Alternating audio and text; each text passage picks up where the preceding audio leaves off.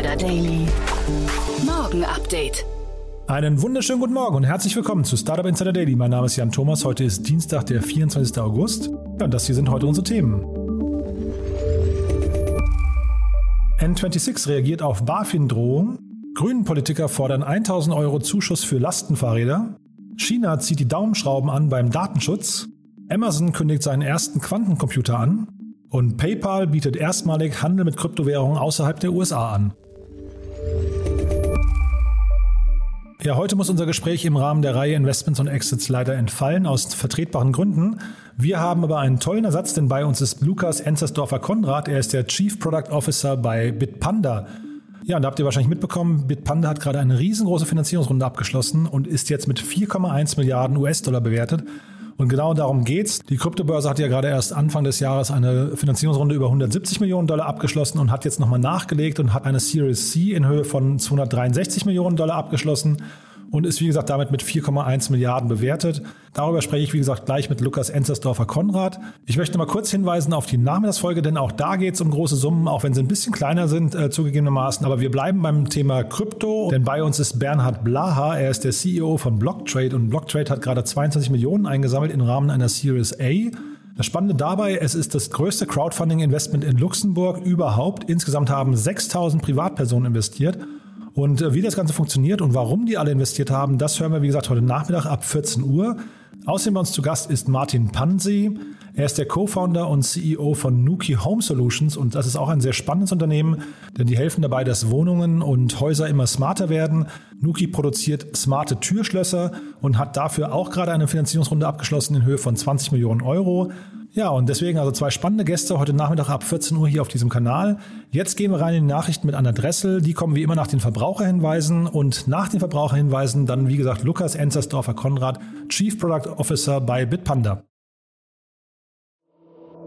Startup Insider Daily. Nachrichten. Okay, what do you want me to do?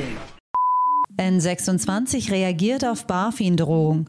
Wie gestern bereits berichtet, ist die Neobank N26 wieder mal in den Fokus der Bundesfinanzaufsicht BaFin geraten. Nach Kritik am Umgang mit Geldwäsche und als Reaktion auf die angedrohten Sanktionen baut die Smartphone Bank nun personell um. Laut Handelsblatt soll die Führungsebene mit Thomas Grosse um einen erfahrenen Governance, Risiko, Compliance und Finanzexperten erweitert werden. Grosse war zuvor Geschäftsführer des Kernbankengeschäfts von N26.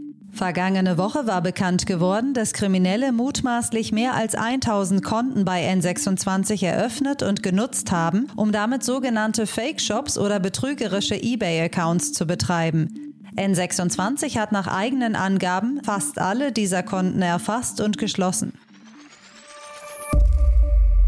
Kosten hinter so einem Lastenrad, die können im ersten Moment ganz schön abschrecken. Aber mit den Förderungen von Städten und auch von Bundesländern kann man sich jede Menge sparen. Und dann ist nur noch die Frage offen, was für ein Modell wollt ihr euch zulegen und was für eine Ausrüstung braucht ihr? Grünen Politiker fordern 1000 Euro Zuschuss für Lastenfahrräder.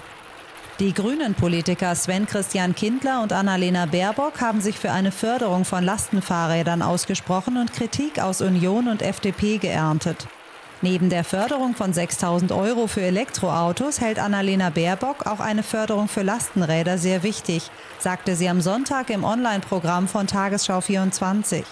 Damit sollen diejenigen unterstützt werden, die kein Auto fahren können oder möchten. Unionsfraktionsvize Ulrich Lange, CSU, lehnt die Idee ab. Nur im innerstädtischen Bereich könnten Lastenfahrräder ein sinnvolles Instrument sein, sagte er der Welt.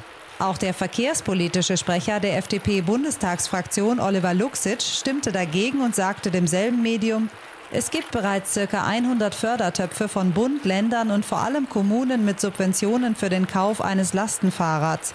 Die Grünen wollen diesen Förderdschungel nun aber noch ausweiten, statt endlich gezielter zu fördern. Auch die linke Fraktionsvorsitzende Amira Mohamed Ali sagte der Welt, Lastenfahrräder könnten in einigen Städten eine Hilfe sein. In den ländlichen Regionen helfen sie praktisch niemandem. Ali plädiert hingegen eher für die Ausbauung des öffentlichen Nahverkehrs und die Senkung der Ticketpreise. Oberste Geldwäschebekämpfungsinstanz der Bundesrepublik hielt Wirecard-Meldungen über 180 Millionen Euro zurück. Deutsche Behörden waren im Fall Wirecard noch untätiger als bislang vermutet. Wie jetzt bekannt wurde, hat die Financial Intelligence Unit FIU hunderte verdächtiger Transaktionen nicht weitergegeben. Bereits im Juni hatte der Chef der FIU, Christoph Schulte, vor dem Wirecard-Untersuchungsausschuss zugegeben, dass seine Behörde rund 30 Geldwäsche-Verdachtsmeldungen erst im Nachhinein als einschlägig angesehen und den Ermittlungsbehörden erst weitergeleitet hatte, nachdem der milliardenschwere Betrugsskandal rund um Wirecard bereits offensichtlich war. In den besagten Meldungen ging es um insgesamt 708 Einzeltransaktionen mit einem Volumen von 180 Millionen Euro. Die Financial Intelligence Unit des Zolls FIU ist die oberste Geldwäschebekämpfungsinstanz der Bundesrepublik. Schulte hatte die Passivität seiner Behörde vor dem Ausschuss verteidigt, da seiner Behörde keine Hinweise auf strafbares Verhalten bei Wirecard im Inland vorgelegen hätten und man für Geldwäsche im Ausland nicht zuständig sei. PayPal bietet erstmalig Handel mit Kryptowährungen außerhalb der USA an. Oh mein Gott! Wow! Der Online-Zahlungsabwickler PayPal unterstreicht seine Ambitionen rund um den Kauf und Verkauf von Kryptowährungen und startet in Großbritannien die erste internationale Ausweitung seines Kryptowährungsangebotes außerhalb der Vereinigten Staaten. Somit können Kunden in Großbritannien künftig Kryptowährungen in der PayPal-Umgebung nutzen und auch handeln. Dieser Service steht US-Kunden bereits seit Oktober letzten Jahres zur Verfügung. Im März diesen Jahres kündigte das Unternehmen Checkout with Crypto an, dass es Kunden in den USA erlaubt, ihre Kryptowährungen neben anderen Zahlungsmethoden in ihrer PayPal-Wallet zu verwenden, um damit auf der ganzen Welt einkaufen zu können. China verabschiedet neues Datenschutzgesetz. Laut Berichten der staatlichen Nachrichtenagentur Xinhua hat Chinas Nationaler Volkskongress ein neues Datenschutzgesetz verabschiedet, das zum 1. November diesen Jahres in Kraft treten soll. Dieses gestattet chinesischen Tech-Konzernen das Speichern persönlicher Daten nur noch aus triftigem Grund und setzt eine vorherige Einwilligung der jeweiligen Nutzer voraus.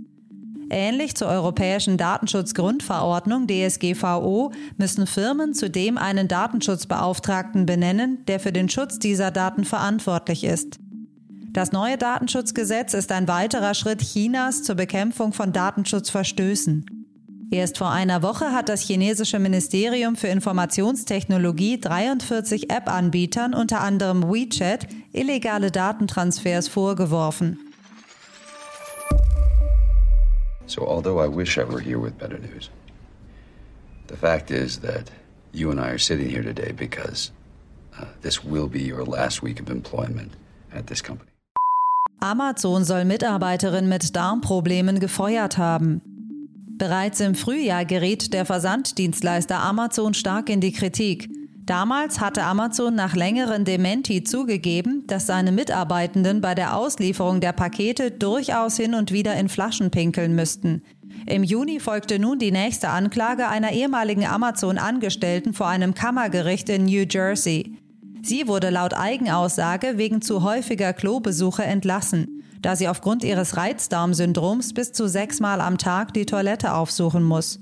Ihre Vorgesetzten hätten sie entlassen, noch bevor sie den Termin für den geforderten Arzttermin wahrnehmen konnte, um den entsprechenden Nachweis zu erbringen. Laut Amazon wurde die Mitarbeiterin bereits Anfang des Jahres darüber informiert, einen entsprechenden Nachweis für ihre Krankheit zu erbringen, vereinbarte den Arzttermin allerdings erst nach der zweiten Aufforderung. Researchers who want to experiment with quantum computing and develop quantum algorithms and applications unfortunately face numerous challenges. Getting access to different types of quantum computing hardware has been difficult. Running simulations of quantum computers can be expensive and complex, and development tools are often tied to individual technologies. Amazon Bracket overcomes these challenges by providing a fully managed quantum computing service in the cloud so you can more easily explore and innovate in this emerging field. Amazon Bracket enables you to design and build quantum algorithms with technology agnostic tools in your own development environment or by using Bracket's managed notebooks. Erster Quantencomputer von Amazon. Laut einem Bericht des Handelsblatts arbeitet der weltgrößte Cloud Computing-Anbieter Amazon AWS an einem eigenen Quantencomputer. Dem Chef des Quanten-Hardware-Teams, Oscar Painter, zufolge ist geplant, dass AWS nicht nur den Quantenrechner, sondern auch die Software und Algorithmen dafür entwickelt. Im Rennen für die kommerzielle Nutzung der neuen Technologie haben bisher Google und IBM die Nase vorn. Mit Quantencomputern könne die Forschung und Industrie aktuell herrschende physikalische Grenzen von bisher üblichen Hochleistungscomputern überwinden, da sie im Vergleich um ein Vielfaches schneller und leistungsfähiger sind. Google arbeitet bereits seit 2006 am Quantencomputing und gilt als führend in der Branche. IBM bietet seinen Cloud-Kunden seit 2019 Zugang zu seinem Quantencomputer.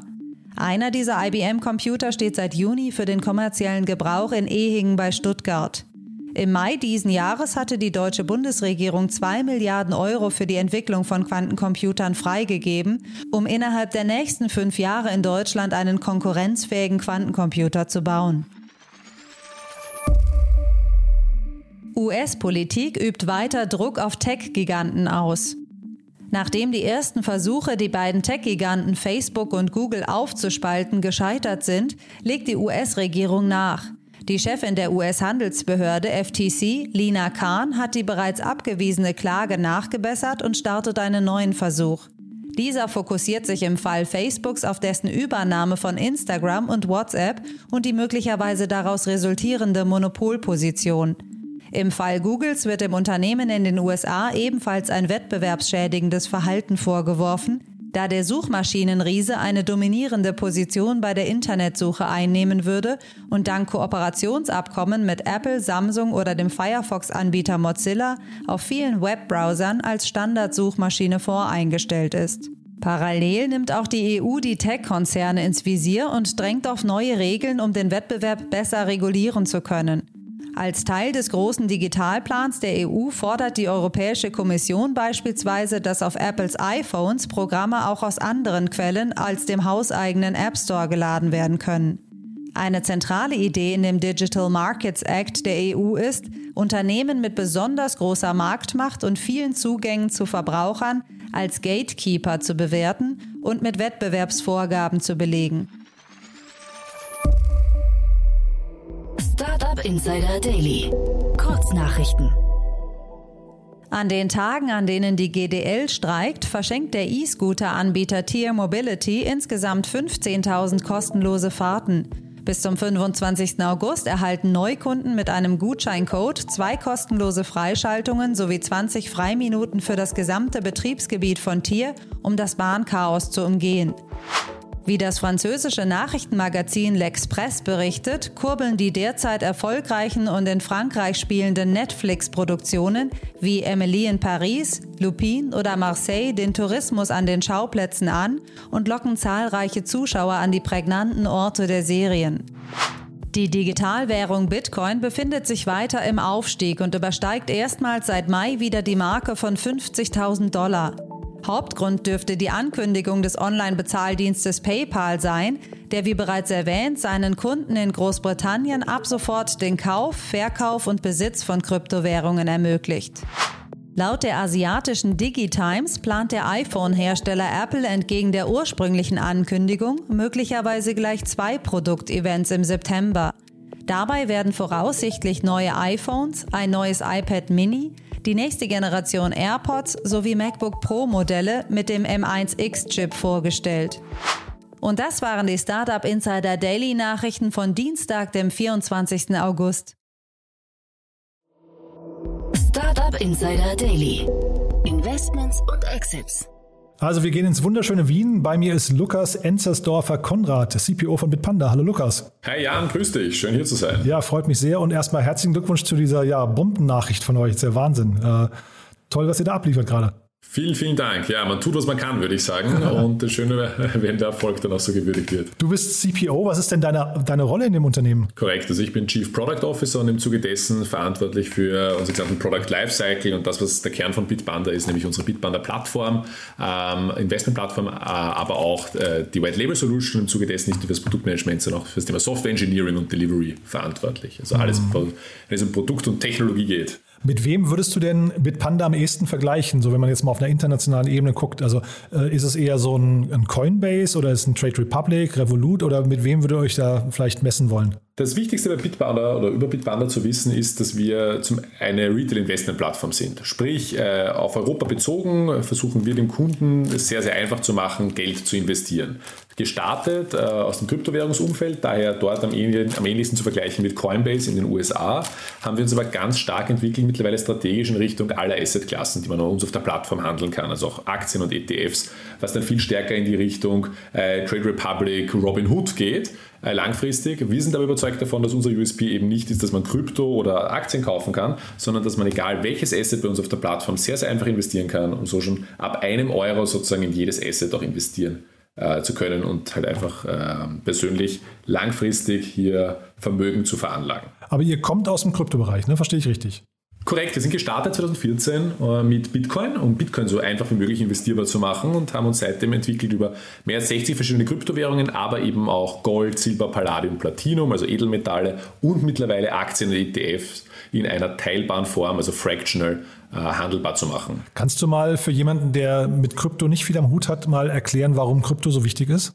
Ja, natürlich. Also äh, das Interessante an äh, Kryptoassets ist äh, ihre Eigenschaft, dass sie sehr volatil sind. Sprich, dass sie preistechnisch stark schwanken, aber langfristig äh, basierend auf der Technologie und den Projekten dahinter definitiv auch ein Substanzwert hinter gewissen Projekten steht. Sprich, für wen ist die Anlageklasse Kryptowährungen interessant? Für Personen, die auf der Suche sind nach einer High Risk, High Yield, also sprich hohes Risiko, hohe Volatilität, aber auch äh, hohe äh, Gewinnmöglichkeit das mitzunehmen. Im Zuge dessen natürlich bitte immer zu bedenken, man sollte diese ganze Vermögen da hinein veranlagen. Aber es ist eine sehr, sehr spannende Sache, um das seine Portfolio beizumischen, äh, um hier eben doch mit mehr Volatilität und mehr Risiko auch höheres Gewinnpotenzial äh, veranlagen zu können. Ich höre raus, du siehst das nicht als Zockerwährung. Nein, definitiv nicht. Kryptowährungen haben auch eine gewisse Substanz, da gibt es Technologie dahinter, da gibt es Projekte. Äh, natürlich gibt es den einen oder anderen Coin, der definitiv rein Community getrieben ist, Dogecoin zum Beispiel. Mhm. Äh, das kann man eher in, in, in, diese Ecke stellen. Aber zum Beispiel Ethereum oder auch diverse äh, neueste DeFi-Projekte haben definitiv einen hohen Technologieanteil und sind langfristig extrem spannend. Wie fandst du denn die Zahlen von Robinhood gerade? Weil ich, also da, weil du Dogecoin gerade ansprichst, da mhm. hat das ja eine riesengroße Rolle gespielt, ne? Ja, ich glaube, was man extrem stark beim letzten Investor Call von Robinhood gesehen hat, ist, dass zum einen deren Kryptowährungsgewinn äh, oder Einnahmenanteil stark gestiegen ist, sprich, die machen mittlerweile mehr als ein Drittel ähm, ihrer Plattformeinnahmen darüber und natürlich Doge da extrem hineingespielt hat über die letzten Monate bei ihnen. Äh, ist halt wie die Hype-Aktien auch ein Hype-Thema am Ende des Tages. Ob man jetzt GME, AMC oder im Doge tradet, äh, sozusagen die Wall Street Bets Hypes äh, sind da sehr ähnlich. Und ist das gesund? Also für eine Plattform meine ich, ist das, äh, also schadet sowas Robinhood oder ist das äh, hinterher egal, was getradet wird? Also es kommt immer darauf an. Ist so etwas langfristig nachhaltig? Nein, natürlich nicht. Ähm, deswegen sind wir auch überzeugt davon, dass äh, das Ziel nicht sein muss, Hype-Cycles äh, traden zu können und davon als Plattform zu profitieren, sondern eben langfristig Veranlagen möglichst einfach zu machen. Das ist ja auch unser Ziel und unsere Mission. Äh, auf der anderen Seite muss man natürlich, wenn es solche Hypes gibt oder gewisse Assets, die extrem spannend sind, weil sie stark schnell hinauf und wieder hinuntergehen, ähm, den Kunden möglichst äh, zugänglich zu machen, dann ist das halt das, was Robinhood tut äh, und was wir zum Beispiel bei Divatoge auch äh, unseren Kunden ermöglichen. Mhm. Und jetzt sprechen wir heute, weil es bei euch schon wieder eine Finanzierungsrunde gab. Ihr seid äh, Österreichs wertvollstes Startup, ne? Bewertung von 4,1 Millionen äh, Milliarden Dollar habe ich hier stehen. Äh, Trending Topics hat euch schon auf die internationale, in die internationale, was den Olymp gehoben hat, gesagt, ihr spielt in der Weltliga mit. Es stimmt wahrscheinlich auch. Ne? Was sind denn so die Faktoren bei euch, die dieses Hyperwachstum gerade irgendwie ähm, beschleunigt haben? Ich glaube, das Allerwichtigste ist äh, zu wissen, dass seit das Unternehmen gegründet wurde, wir immer darauf schauen, dass wir ein profitables Unternehmen bauen und ein nachhaltiges Geschäftsmodell. Sprich im Vergleich zu anderen äh, Fintechs, Startups oder Scale-Ups, dass wir nicht äh, einfach Geld laufend verbrennen, um irgendwann mal profitabel zu werden, sondern wir sind ein profitables Unternehmen. Unser ganzes Wachstum ist genau aus dieser Profitabilität nachhaltig ähm, sichergestellt. Was wir aber machen ist, und das ist auch der Grund, warum wir äh, uns jetzt wieder ein Investment äh, für Growth Capital geholt haben, um schneller wachsen zu können, um schneller mehr Personen in Europa diese einfache Möglichkeit äh, in unserer Plattform oder über unsere Plattform Geld zu veranlagen, auch zugänglich zu machen, sprich Growth Capital.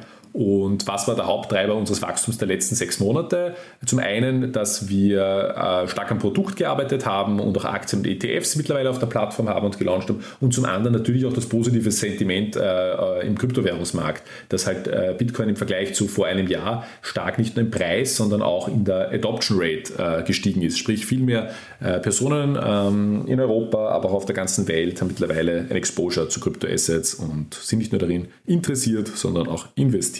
Mhm. Wir haben ja im Quick-Commerce-Bereich einen sehr sichtbaren Kampf von mehreren Giganten gerade, ne? wo, wo sehr viel Venture Capital reinfließt, um dann eben Kunden zu akquirieren. Ist das in eurem Segment auch so? Äh, also ist das ein Kampf, der da auch stattfindet, den man nur vielleicht als Nutzer gar nicht so, so mitbekommt? Aber seid ihr gerade quasi im starken Wettbewerb mit den anderen Playern, zum Beispiel aus Deutschland? Äh, wir für uns? Ähm, nein, der Markt wächst allgemein sehr, sehr stark und zwar nicht nur der Kryptowährungsmarkt, sondern auch der Markt für ähm, äh, Geld investieren, Veranlagung im Allgemeinen, also sprich auch Aktien und ETFs. Daher würde ich das definitiv jetzt nicht so wie vielleicht das in dem Quick-Commerce-Bereich, wo es also Verdrängungswettbewerb ist es dort ja noch nicht, aber doch irgendwie eine, ein, ein Übernahmewettbewerb aus dem bestehenden stationären Handel äh, ist. Das ist es dort definitiv bei uns nicht. Das ist einfach ein gesamthaft stark wachsender Markt, wo natürlich ein gewisser Wettbewerb herrscht, aber wir definitiv noch nicht im äh, Punkt in Europa erreicht haben, wo man um Marktanteile gegenseitig kämpft, sondern wo man am Gesamtmarkt einfach ganz stark mitwächst oder ihn auch aktiv treibt. Hm.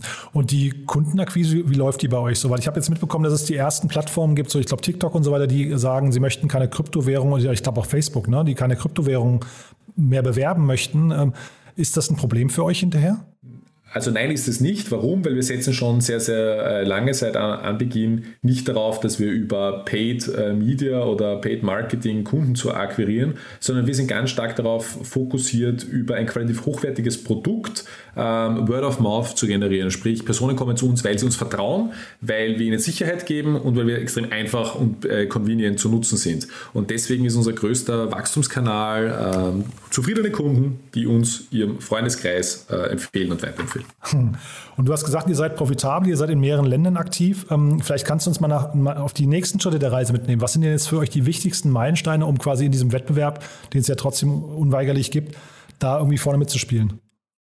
Also für uns ist ganz, ganz wichtig das Thema ähm, Wachstum und Expansion, um eben unsere Plattform und die Einfachheit äh, des Investierens in ganz Europa verfügbar zu machen, sprich mehr, neue Märkte und weitere Länder, ähm, aber auch Skalierung in unseren bestehenden Märkten. Das ist neben Deutschland, Österreich und der Schweiz, Spanien, Italien, Frankreich und eben äh, in naher Zukunft auch weitere europäische Länder. Das heißt, da ist ganz klar der Fokus drauf und auf der anderen Seite geht es darum, das Asset Offering auf der Krypto-Seite, aber auch auf der Aktien-ETF-Seite laufend weiterzuentwickeln, ähm, zu optimieren und neue Funktionalitäten Kunden zugänglich zu machen. Bei euch ist ja Peter Thiel investiert. Ne? Wie, wie schaut ihr denn auf N26? Ist das ein möglicher Kooperationspartner von euch?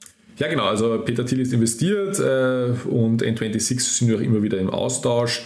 Ähm, ja, es ist halt ein anderes Geschäftsmodell. Die äh, Kontokarte Neobank, äh, wir ganz klar aus der Investment-Ecke kommend, ähm, sind das doch zwei unterschiedliche Geschäftsmodelle. Mögliche Kooperation äh, kann man aktuell nicht sagen.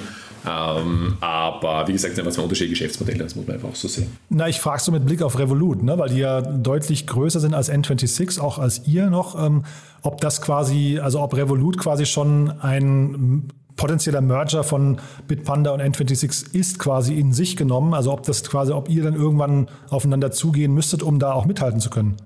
Ja, also ich meine, über die Zukunft kann man nur spekulieren, da kann auch ich aktuell nicht sagen, aber gibt es aktuelle Pläne? Nein. Ja. Und für einen Börsengang gibt es auch keine Pläne, habe ich gelesen. Ne? Was ist, weil das wäre ja auch naheliegend. Das war ja jetzt Korrekt, eine, ist ja. eine, super, also, super Umfeld gerade, ne? Ja, uns ist aber ganz, ganz wichtig, wir, wir sind noch lange nicht so weit. Wir war, haben ein Ziel und das ist die Einfachheit unserer Plattform in ganz Europa verfügbar zu machen, ähm, dadurch auch stark zu wachsen. Und gerade in Zeiten von Negativzinsen ist es essentiell wichtig, dass private Kunden auch wirklich äh, Geld veranlagen können. Ähm, da sind wir und wir sind definitiv noch nicht bei dem Punkt, wo wir sagen, da wir haben alles schon erreicht, was wir erreichen wollten in dem Umfeld und jetzt äh, heißt Aufrichtung Börse, sondern da haben wir noch genug zu tun und vor uns, würde ich sagen. Also Lukas, man, ich muss erstmal sagen, du bist ein sehr geschulter Frontmann, muss ich sagen. Da sitzt wirklich jede Antwort.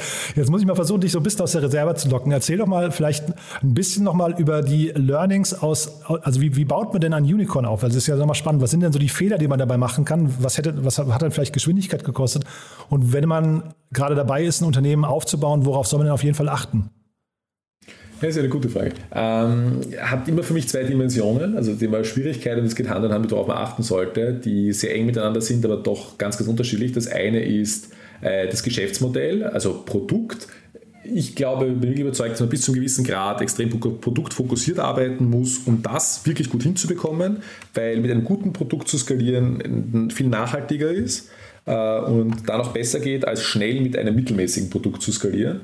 Äh, darauf haben wir immer recht stark Wert gelegt und deswegen eigentlich erst sehr, sehr spät angefangen, äh, wachstumstechnisch wirklich zu skalieren. Ähm, auf der anderen Seite ist es Organisation, Organisationsaufbau, Organisationsweiterentwicklung, das richtige Hiring. Und das ist sicherlich eine Sache, die wir schon um einiges früher noch stärker fokussieren hätten können. Ähm, da, holen wir gerade, gerade in den letzten zwölf Monaten äh, oder 18 Monaten extrem viel nach, nämlich nicht an Anzahl der Mitarbeiter, sondern an Strukturen, äh, Prozesse, Verantwortlichkeiten. Es klingt immer so theoretisch, methodisch, aber es ist essentiell wichtig, wenn man Organisation erfolgreich äh, transformieren und skalieren möchte. Also das muss ich sagen, ist sicherlich eine Herausforderung. Aber kannst du dieses Theoretische gerade nochmal kurz mit Leben füllen? Also was sind denn da so die wichtigsten Dinge, auf die man achten soll, wenn man jetzt quasi eine Organisation aufbaut?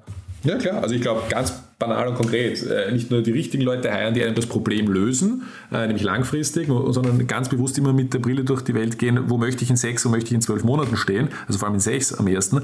Und die Organisation muss ich heute bauen und nicht mein heutiges Problem versuchen zu lösen. Sprich, beispielsweise, ähm, wenn man sagt, man äh, entwickelt einen Operations-Bereich, einen, einen Customer-Support-Bereich, da hat man immer mit tagtäglich operativen Problemen zu kämpfen, aber man muss extrem stark darauf fokussieren, wie man in sechs Monaten dastehen möchte, um dann die Kapazitäten, die Qualität, die Prozesse, die Leute dazu haben, die, die Management-Levels beispielsweise, um dort auch qualitativ weiterhin den Kundenservice erbringen zu können. Mhm. Und das ist eine essentielle Sache meiner Meinung nach. Und du hast mir gesagt, im Vorfeld, ihr sucht auch gerade Mitarbeiter. Vielleicht kannst du das mal einbetten in eine Beschreibung eurer Teamkultur.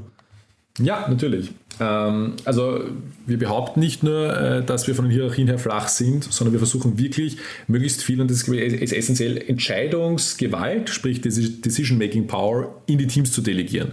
Weil gerade stark wachsende und große Organisationen fällt man sonst sehr, sehr leicht einer Sache zum Opfer, die die Banken in, in, ins Extreme getrieben haben, nämlich dass man einen, oben on the top einen Entscheidungsbody hat und der Rest eine umsetzungsgetriebene Organisation ist. Und das ist eine Sache, die wir absolut verhindern möchten, weil das kostet nur viel Energie. Sprich, ähm, die Teams müssen schnell sein, die Teams können eigenständig entscheiden, die Teams äh, müssen entsprechend auch stark gestafft sein. Und das ist halt eine Sache, an der wir gerade arbeiten. Wir sind extrem international, haben mehr als 40 äh, unterschiedliche Nationen bei uns.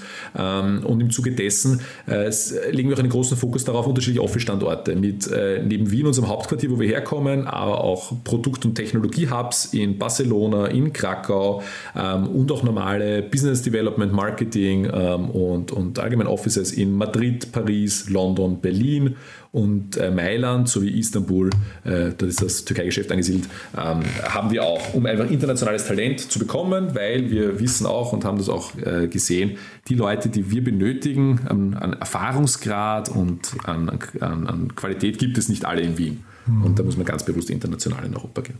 Und diese flachen Hierarchien, die du gerade ansprichst, also ich würde mal sagen, also ihr, ihr habt Hyperwachstum, ne, also Hochgeschwindigkeit und flache Hierarchien, das bedingt ja wahrscheinlich irgendwie eine, eine sehr klare Kommunikation, eine sehr klare Struktur, vielleicht auch klare Werte. Ähm, Gibt es die bei euch? Ja, ähm, definitiv. Eine Sache, an der wir ganz stark arbeiten, sind eben unsere Company Values, äh, wo es nämlich nicht nur um, wie bereits angesprochen, Diversity äh, geht, sondern um äh, gerade das Thema zum Beispiel um, ähm, think big and move fast, was genau das beschreiben soll, was ich meine mit zum Thema Entscheidungen äh, Entscheidungskompetenz delegieren. Uns geht es darum, lieber schnell mal etwas hinauszubekommen, anstatt lange an der perfekten Lösung zu arbeiten, sondern schnell hinaus und dann durchiterieren, sprich gerade einen MVP-Ansatz, stark aus der Produkt-Softwareentwicklung kommend. Aber wir haben auch, nicht, auch natürlich das äh, Thema, dass wir We are better together ganz stark in Richtung Team und ähm, da auch einen Wert haben, der, der die Zusammenarbeit auch fördert. Sprich, äh, Company Values sind eine essentielle Sache und auf der anderen Seite Seite die richtigen Leute. Ähm, weil wenn man die richtigen Leute hat, dann hat man kein Thema damit, auch im Hypergrowth äh, immer andere Mittler viel stärker weiterhin entscheiden zu lassen oder immer mehr. Super, Lukas. Also ein sehr schneller, wirklich sehr professioneller Ritt, muss ich sagen, durch euer, durch euer Unternehmen. Wo, vielleicht mal mit Blick äh, auf das, was du gerade gesagt hast, wo steht ihr denn in sechs bis zwölf Monaten? Wo wir stehen werden, ja, das ist eine sehr gute Frage. Hoffentlich ähm, der, unserem Plan folgend, zum einen mit einem immer noch, also immer, immer besseren Produkt ähm, und vor allem viel stärker gewachsen, noch in ganz Europa in viel mehr Märkten aktiv äh, zu sein auf der einen Seite und zum anderen auch nicht mehr nur als äh, Kryptowährungsplattform wahrgenommen zu werden, sondern eben als Retail-Investment-Plattform für unterschiedliche Asset-Klassen zum Vermögensaufbau. Das ist unser klares Ziel und das verfolgen wir über das nächste Jahr ganz intensiv. Super, dann drücke ich die Daumen und ich freue mich, wenn es Updates gibt, wenn wir uns widersprechen. Unbedingt. Jan, vielen Dank für die Zeit und danke, dass ich hier sein durfte. Startup Insider Daily, der tägliche Nachrichtenpodcast der deutschen Startup-Szene. So, das war's für heute Vormittag. Das war Lukas Enzersdorfer Konrad, Chief Product Officer bei Bitpanda. Ich fand es ein super spannendes Gespräch. Man hat gemerkt, Lukas ist ein Medienprofi, der hat die Fragen, glaube ich, nicht zum ersten Mal beantwortet. Nichtsdestotrotz war es, glaube ich, äh, sehr, sehr gehaltvoll und sehr spannend. Da waren wahrscheinlich wieder sehr, sehr viele Learnings drin, die der eine oder andere mitnehmen kann äh, im Aufbau seines eigenen Unicorns. Nochmal kurz der Hinweis auf die Nachmittagsfolge. Bei uns zu Gast Bernhard Blaha, der CEO von Blocktrade, ein Unternehmen, das 22 Millionen Euro eingesammelt hat im Rahmen seiner Series A-Finanzierung von der Crowd von insgesamt 6000 Investoren. Und bei uns zu Gast ist Martin Pansi, der Co-Founder und CEO von Nuki Home Solutions, einer Smart Home Lösung. Auch das super spannend, denn auch die haben 20 Millionen Euro eingesammelt. Also es lohnt sich nachher reinzuschalten. Ab 14 Uhr geht es weiter. Ich freue mich, wenn wir uns wiederhören. Bis dahin, alles Gute. Ciao, ciao.